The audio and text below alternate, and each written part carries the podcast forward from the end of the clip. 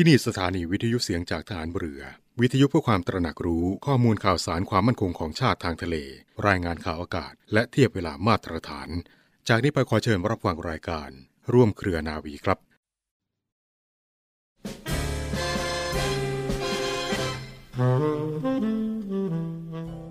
คนที่รักษาความจริงใจต่อตอนเองไว้ได้มั่นคง จะไม่เป็นคนสับหลับ หากแต่เป็นคนที่หนักแน่นเที่ยงตรงทำอะไรตามกฎเกณฑ์ ตามระเบียบ ตามเหตุผล และความถูกต้องเป็นธรรม จึงเป็นผู้สามารถสร้างสรรค์และสร้างสมความดี ให้เจริญงอกงาม เพิ่มพูนยิ่งขึ้นได้ ไม่มีวันถอยหลัง พระบรมราโชวาทของพระบาทสมเด็จพระบรมชนากาธิเบศรมหาภูมิพลอดุลยเดชมหาราช บรมนาถบพิตร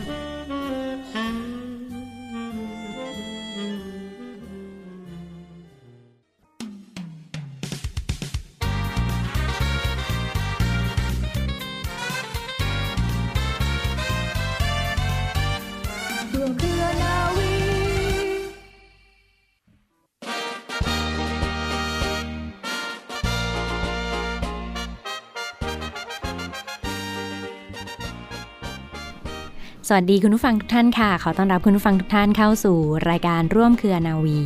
กับเรื่องราวสาระความรู้และข่าวสารที่นำมาฝากคุณผู้ฟังกันเป็นประจำทุกวัน วันนี้อยู่กับดิฉันเรือโทหญิงปณิสราเกิดผู้นะคะ เรื่องเล่าชาวเรือในวันนี้ค่ะทางรายการมีเรื่องราวประวัติความเป็นมาที่น่าสนใจของศูนย์อนุรักษ์พันธุ์เต่าทะเลกองทัพเรือมาฝากคุณผู้ฟังกันค่ะ ศูนย์อนุรักษ์พันธุ์เต่าทะเลกองทัพเรือ เป็นสถานที่ที่ให้ความรู้ทางด้านชีววิทยาเกี่ยวกับวงจรชีวิตของเต่าทะเล เปิดให้นักเรียนนักศึกษาและประชาชนทั่วไปเข้าเยี่ยมชม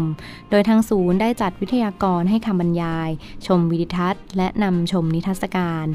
ชมความน่ารักของเต่าทะเลที่บ่ออนุบาล ผู้เยี่ยมชมจะได้สัมผัสกับวงจรชีวิตของเต่าทะเล ซึ่งทางศูนย์มุ่งเน้นให้เกิดความรู้สึกรัก และหวงแหนทรัพยากรเต่าทะเลของไทย ที่กำลังจะสูญพันธุ์ค่ะ ภายในศูนย์นะคะ จะถูกแบ่งออกเป็น 2 ส่วนใหญ่ ๆ ด้วยกัน ก็คือส่วนที่ 1 จะเป็นอาคารบรรยายให้ความรู้แก่ผู้ที่มาเที่ยวชม ศูนย์อนุรักษ์พันธุ์เต่าทะเล เกี่ยวกับวงจรชีวิตของเต่าทะเล โดยจัดให้มีการฉายวิดีทัศน์ขนาดความยาว 7 นาทีและ 12 นาที อีกทั้งจัดให้มีห้องแสดงนิทรรศการเกี่ยวกับเต่าทะเลในส่วนของรายละเอียดด้านต่างๆ ไม่ว่าจะเป็นข้อมูลของแหล่งวางไข่เต่าทะเลในประเทศไทย ลักษณะเฉพาะของเต่าทะเลแต่ละชนิด การดูแลรักษาหรือข่าวคราวของสถานการณ์เต่าทะเลในประเทศไทยที่กำลังเป็นอยู่ในขณะนั้นนะคะ ส่วนที่ 2 ค่ะจะแบ่งเป็นบ่ออนุบาลเต่าทะเล ซึ่งมีเต่าทะเลในช่วงอายุที่แตกต่างกันออกไป ซึ่งการดำเนินงานของกองทัพเรือ โดยหน่วยรักษาทรัพยากรธรรมชาติ และอนุรักษ์พันธุ์เต่าทะเลจะกระทำโดยการจัดเจ้าหน้าที่ เฝ้าตรวจประจำตามหาดต่างๆค่ะ อย่างเช่นบนเกาะคราม เกาะอีระ เกาะจาน รวม 16 หาดด้วยกันนะคะ เพื่อเฝ้าตรวจการลักลอบเก็บไข่เต่าทะเล และก็การทำลายแหล่งขยายพันธุ์เต่าทะเล รวมไปถึงการเก็บรวบรวมไข่เต่าทะเลจากหาดต่างๆนำไป เพาะฟักในพื้นที่ที่เตรียมไว้จนกระทั่งเกิดเป็นลูกเต่า หลังจากนั้นจึงดำเนินการในขั้นตอนของการอนุบาลลูกเต่าก่อนกลับคืนสู่ธรรมชาติต่อไปค่ะ สำหรับขั้นตอนในการดำเนินงานการเพาะฟักและการอนุบาลลูกเต่าทะเลของหน่วยรักษาทรัพยากรธรรมชาติ และอนุรักษ์พันธุ์เต่าทะเลที่เกาะคาม เกาะอีราแล้วก็เกาะจานนะคะ จะเริ่มตั้งแต่การสำรวจหาไข่เต่า โดยเจ้าหน้าที่เฝ้าตรวจตามหาดต่างๆ จะสำรวจตามแนวชายหาดเป็นประจำทุกวันตั้งแต่ 5 นาฬิกา 30 นาทีถึง 6 นาฬิกาค่ะ เพื่อ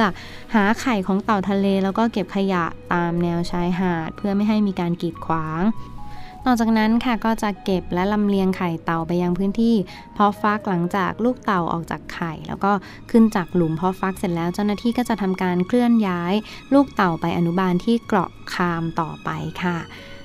เมื่ออนุบาลลูกเต่าทะเลที่เกาะครามได้ประมาณ 1 เดือนก็จะทำการเคลื่อนย้ายมาอนุบาลที่ศูนย์อนุรักษ์พันธุ์เต่าทะเลนะคะ หลังจากลำเลียงลูกเต่ามาถึงศูนย์อนุรักษ์พันธุ์เต่าทะเล แล้วเจ้าหน้าที่จะนำลูกเต่าลงไปในบ่ออนุบาลได้ทันที แล้วรอประมาณ 1 ชั่วโมง จึงให้อาหาร โดยอาหารสำหรับลูกเต่าอายุประมาณ 1-3 เดือน จะใช้ปลาข้างเหลืองค่ะ โดยเฉพาะส่วนที่เป็นเนื้อด้วยการแยกหัว หนังและก้างออกทิ้งไป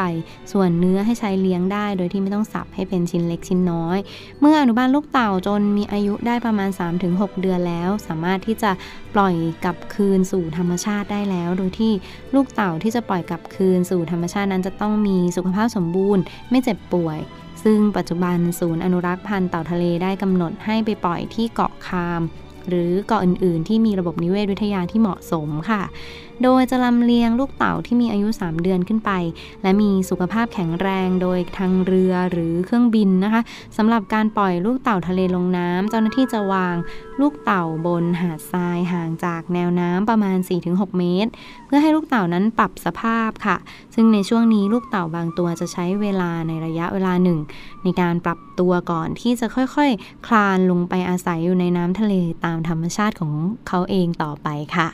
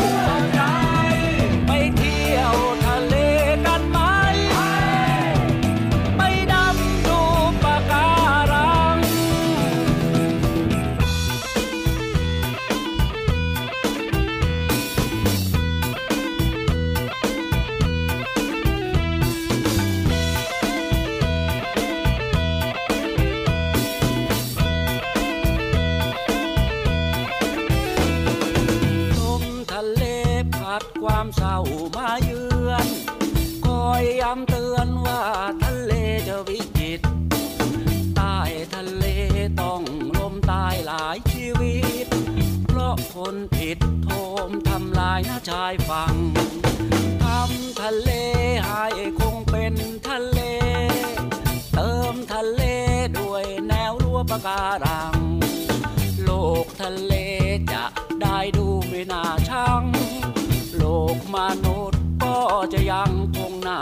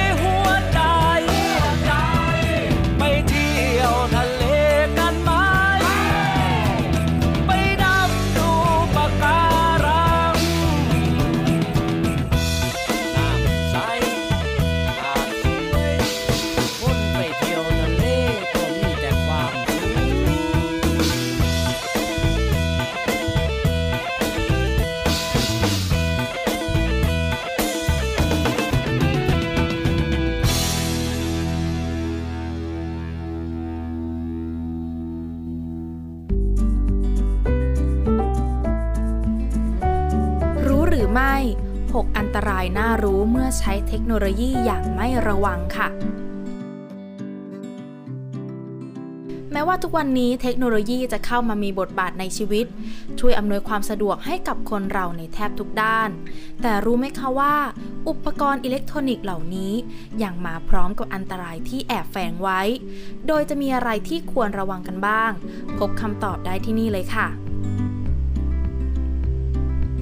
1. อันตรายจากแสงสีฟ้า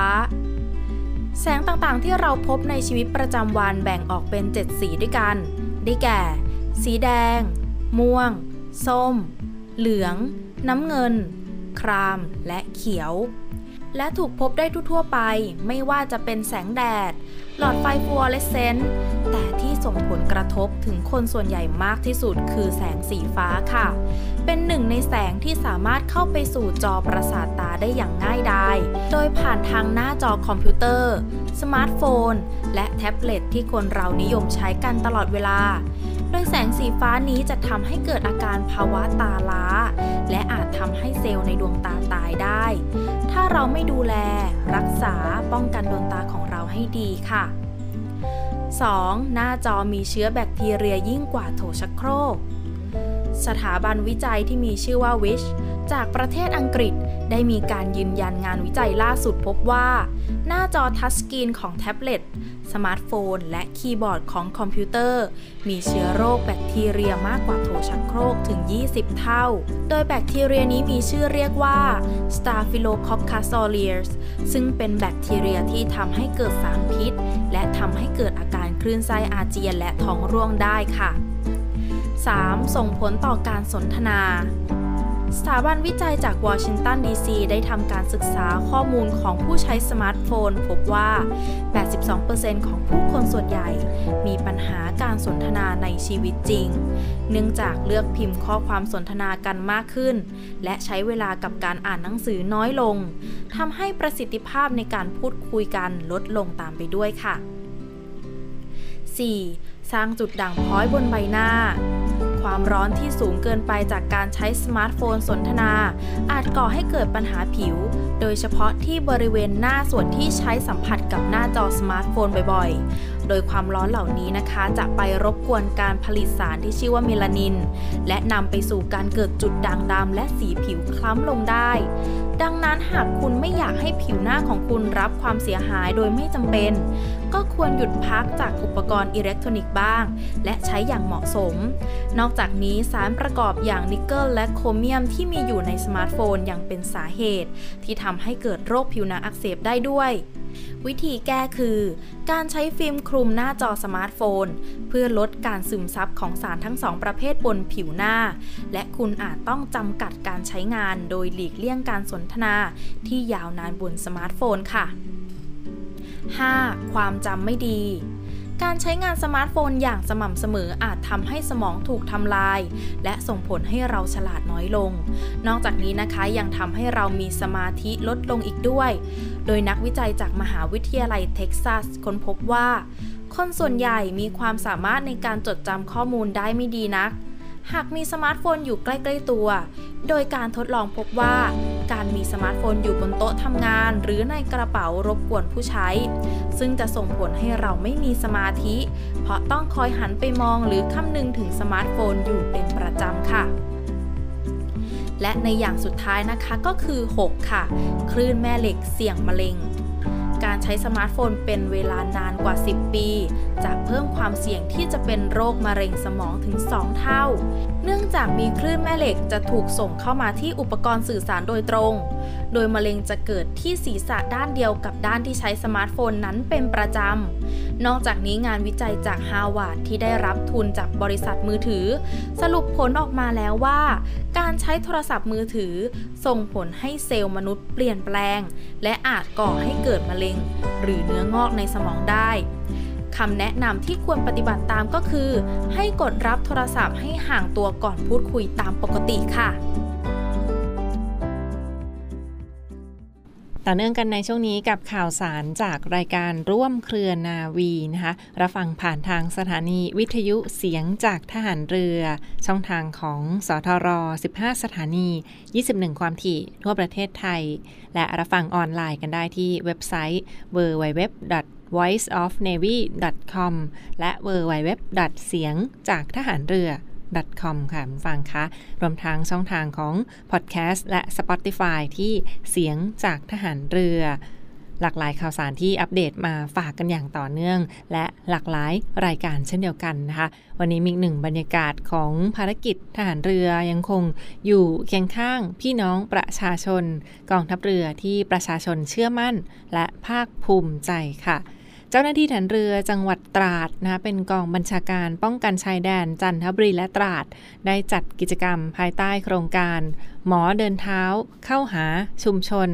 โครงการหมอเดินเท้าเข้าหาชุมชนนะคะซึ่งก็จะหมุนเวียนสลับเปลี่ยนไปอย่างบ้านเรือนต่างๆ เพื่อเยี่ยมเยียนครอบครัวต่างๆ ที่ประสบปัญหาความเดือดร้อน อยู่ในพื้นที่ใกล้เคียงกับกองบัญชาการป้องกันชายแดนจันทบุรีและตราดค่ะ ครงการหมอเดินเท้าเข้าหาชุมชนฟังคะ ในครั้งนี้มีการจัดกำลังพลจากหน่วยเฉพาะกิจ นาวิกโยธินตราด จัดเจ้าหน้าที่พยาบาลเข้าไปพบปะเยี่ยมเยียนประชาชนในพื้นที่ และมีการตรวจสุขภาพในเบื้องต้น มอบยาสามัญประจำบ้าน และคำแนะนำในการดูแลรักษาสุขภาพ ให้กับคุณปู่คุณย่า คุณตาคุณยาย ผู้สูงอายุภายในบ้าน รวมทั้งผู้ป่วยติดเตียงในบางพื้นที่ เพื่อประชาสัมพันธ์ให้เข้าถึงและดูแลรักษาตนเองได้อย่างเหมาะสมต่อไปค่ะ ซึ่งในครั้งนี้ก็มีการไปเยี่ยมเยียนทั้งตำบลคลองใหญ่อำเภอคลองใหญ่จังหวัดตราดนะคะและพื้นที่ที่ 2 เป็นครอบครัว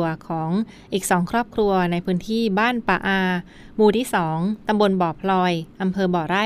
จังหวัดตราดอีก 2 ครัวเรือนด้วยกันนะคะ รวมทั้งอีกหนึ่งกิจกรรมสำคัญค่ะ ก็เป็นของกองบัญชาการ ป้องกันชายแดนจันทบุรีและตราด เช่นเดียวกันค่ะ โครงการสร้างบ้านให้กับผู้ยากไร้ และผู้พิการทางสายตาในส่วนของหน่วยเฉพาะกิจนาวิกโยธินตราดค่ะ ได้จัดกำลังพลหันเรือเข้าไปบูรณาการและรวมทั้งเจ้าหน้าที่ในพื้นที่ค่ะก็ได้สนับสนุนการสร้างบ้านพัก ให้กับผู้พิการ ผู้ยากไร้ และผู้พิการทางสายตาในครั้งนี้นะคะ มีการไปซ่อมแซมบ้านเรือนให้กับท่านสมคิดไพรสูตรอยู่ที่บ้านเลขที่ 97 หมู่ที่ 1 ตำบลด่านชุมพล อำเภอบ่อไร่ จังหวัดตราดที่ผ่านมาค่ะรวมทั้งกิจกรรมที่ดำเนินการมาอย่างต่อเนื่องฟังคะเป็นโครงการบวร หรือบ้านวัด และโรงเรียนนะบ้านวัดและโรงเรียน ซึ่งเป็นกิจกรรมจิตอาสา รักษาความสะอาด และพัฒนาพื้นที่ ซึ่งกองบัญชาการป้องกันชายแดนจันทบุรีและตราดค่ะได้ร่วมจัดกิจกรรมบำเพ็ญสาธารณประโยชน์ มีการปูพื้นไม้ให้กับวัดวาอาราม ภายใต้โครงการณนะบ้านวัดโรงเรียนหรือว่าโครงการบวร ไปกันที่สำนักสงฆ์บ้านคลองแสง หมู่ที่ 3 ตำบลด่านชุมพลอำเภอบ่อไร่จังหวัดตราดค่ะ โครงการบ้านวัดโรงเรียนอีกหนึ่งพื้นที่ค่ะ เป็นพื้นที่รอบสะสีเสียดนะที่ต้นน้ำคลองบางพระตำบลบางพระอำเภอเมืองจังหวัดตราดที่ผ่านมาค่ะ รวมทั้งพื้นที่สำนักสงฆ์แสงพระธรรมตำบลวังทองอำเภอวังสมบูรณ์ จังหวัดสระแก้วนะคะ และอีกหนึ่งพื้นที่ก็เป็นตำบลโป่งน้ำร้อนอำเภอโป่งน้ำร้อน จังหวัดจันทบุรีค่ะ เช่นเดียวกันพื้นที่จังหวัดตราด ก็มีเจ้าหน้าที่ถันเรือคอย บูรณาการเช่นเดียวกันเป็นการทำความสะอาด ตัดหญ้าตัดแต่งต้นไม้และทำความสะอาด เก็บกวาดขยะในพื้นที่บริเวณวัดนะเป็นบ้านสลักคอก หมู่ที่ 5ตำบลเกาะช้างใต้อำเภอเกาะช้าง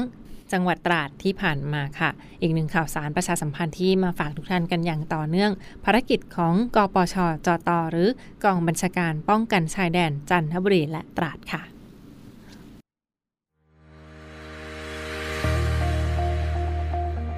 รวมใจพัก รักชาติ ราชศรัทธา ขอเชิญร่วมติดตามข่าวสาร ภารกิจ และเรื่องราวที่น่าสนใจของกองทัพเรือ ผ่านช่องทาง YouTube กองทัพเรือ โดยการกดไลค์ กดติดตาม YouTube Channel กองทัพเรือ Royal Thai Navy Official Channel มาอัปเดตข่าวสารและร่วมเป็นส่วนหนึ่งกับกองทัพเรือที่ประชาชนเชื่อมั่นและภาคภูมิใจ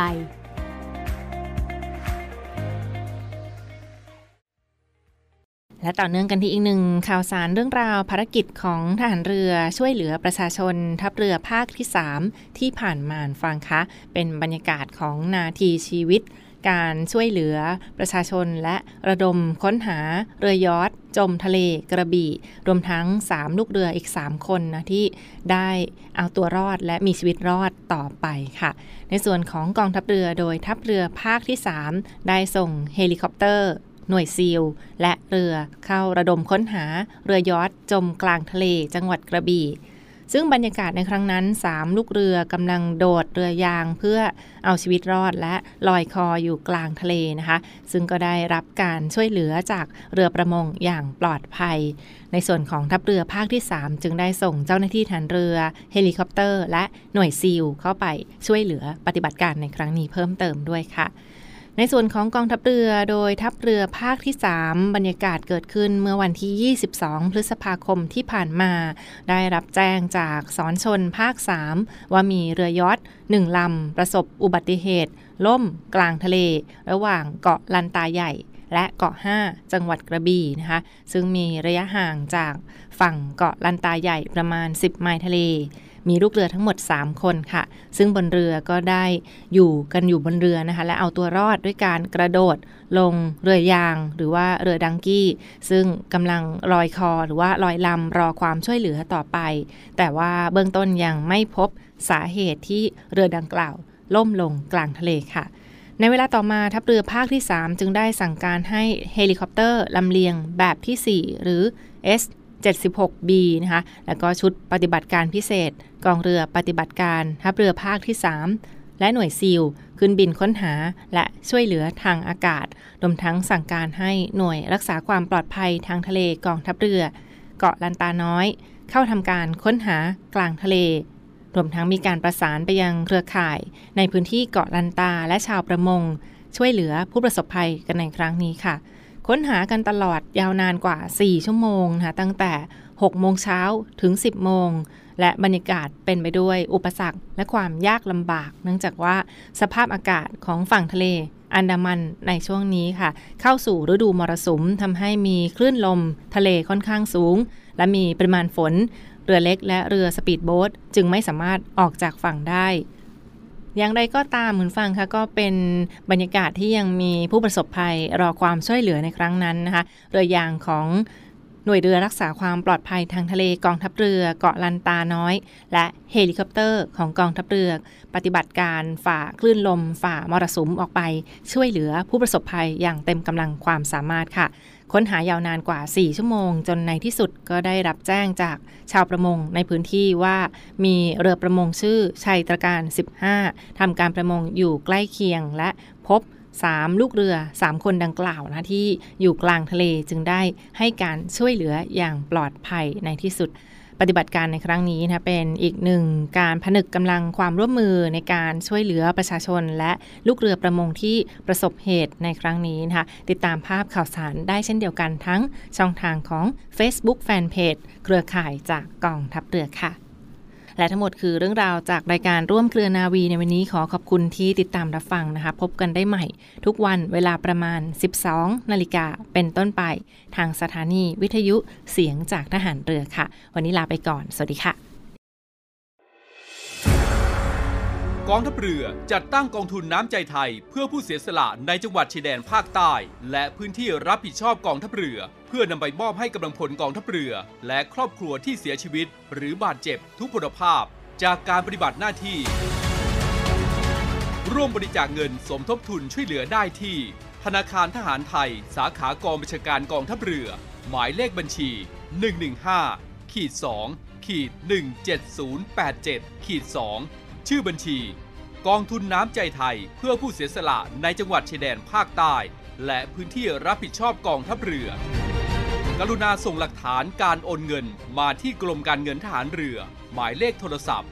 0 2475 5557 หรือ 0 2475 4584